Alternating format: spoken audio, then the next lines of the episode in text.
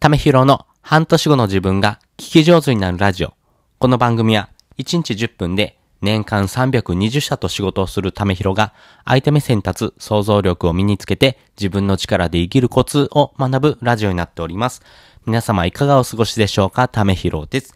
午後のですね、配信もしておこうかなと思います。今回はですね、心が疲れた時の3つの対策というのをですね、お話ししたいなと思います。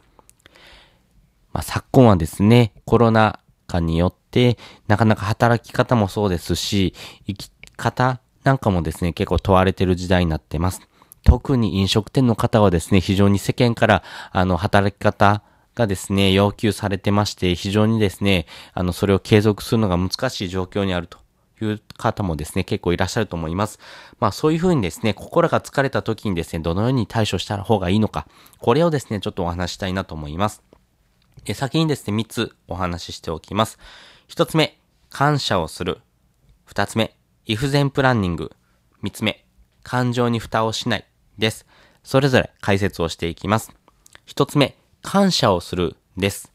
えー、感謝をする。結構ですね、基本的なことにはなるんですけども、皆さん、毎日生きている中で感謝ってされてますか？一日何回ありがとうって言われてますか？ここをですね、えっ、ー、と、見落としがちの人が結構いるんですけども、あの、感謝をするということはですね、周り巡ってですね、自分に返ってくるものです。やはりですね、あの、自分が生きてるということは、あの、皆さんにとってですね、あの、周りの人に生かされてるっていうことでもあるんですね。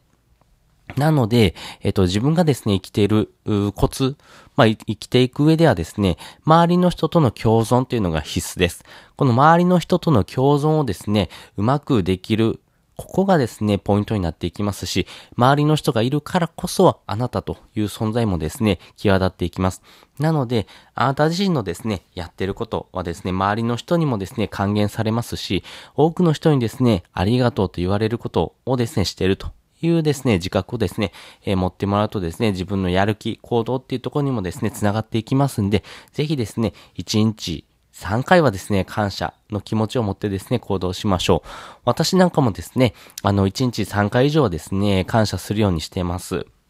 あのー、まあ私の親もそうなんですし、やはり私のですね、妻、なんかもそうですね。そして子供がですね、まあ毎日元気に過ごせてるというところもですね、ありがたいなと思いながらですね、生活を過ごしています。まあこのようにですね、感謝をするというところからですね、えー、自分自身の心をですね、えー、浄化させながらですね、心が疲れた時にも、やっぱりこのありがとうという気持ちをですね、持ち続ける、腐らずやるということが大事になっていきます。で、二つ目、イフゼンプランニング。まあ、この if 全プランニングとは何ぞやということなんですけども、あの、例えばですね、あの、じゃあ、ダラダラしたいな。じゃあちょっと横になって YouTube 見よう。そう思うときに、何か一つでもいいので、えっ、ー、と、自分がやらないといけないことがあるとしますよね。例えばご飯食べた後に、えー、ゴロゴロしたいな。でも、あ、洗い物があるな。洗い物ちょっとめんどくさいな。まあ、YouTube 見てからでいいや。ではなくて、この洗い物を済ませてから YouTube を見るというふうな行動ですね。一つですね、自分にですね、えー、まあ、やらないといけないことを貸して、それをクリアしたら、えー、自分がですね、その行動していいよというふうにですね、意識的にですね、行動のですね、順番をですね、変えるということですね。この if 全プランニングというとこがこういうもので、やっぱりですね、自分の行動っていうところはですね、周り巡ってですね、その積み重ねです。なので、あの、少しですね、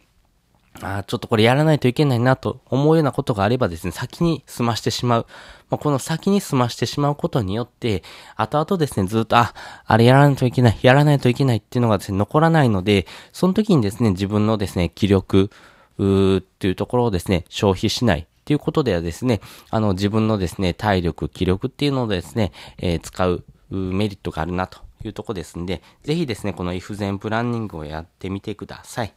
で、三つ目です。感情に蓋をしないです。あのー、本当にですね、疲れた時、心が特に疲れた時はですね、えー、自分のですね、この感情に蓋をせずですね、えー、特に泣くとかですね、やっぱりその感情をですね、剥き出しにするというのも一つですし、あの、言葉に発するとか、あとは、あの、ブログとか、文章に残すというのもですね、一つ、あの、解決方法になります。あの、私の周りの人でも、あの、心がですね、ちょっと、疲れた時はですね、文章に書いてですね、このモヤモヤをですね、この文章で書くことによって意外とスッキリする、なんて人もですね、いらっしゃいますんで、自分なりのですね、心がですね、疲れた時にやるですね、えー、行動をですね、見つけておくのがいいかなと思います。あの、例えば、あ疲れた時には、えー、自分の好きなジブリの映画を見るとかでもいいですね。私が好きな、えー、音楽を聴くでもいいと思います。やっぱり疲れた時にはやっぱこういう行動して、えー、自分のですね、えー、もともと持ってるような、あの、ポジティブな面をですね、引き出す。まあ、要はですね、えー、疲れた時にこれをしたら自分が回復するなっていうものをですね、複数持っておく。その引き出しをですね、えー、たくさん持ってる人はですね、この心が疲れた時の対処法っていうのもですね、しっかりとされてます。こういうですね、対処法、この引き出しがですね、多ければ多いほどですね、人としての魅力が高いかなと思いますんでね、えー、ぜひですね、心に蓋をしない、感情に蓋をしないということもですね、一つポイントに挙げさせていただいております。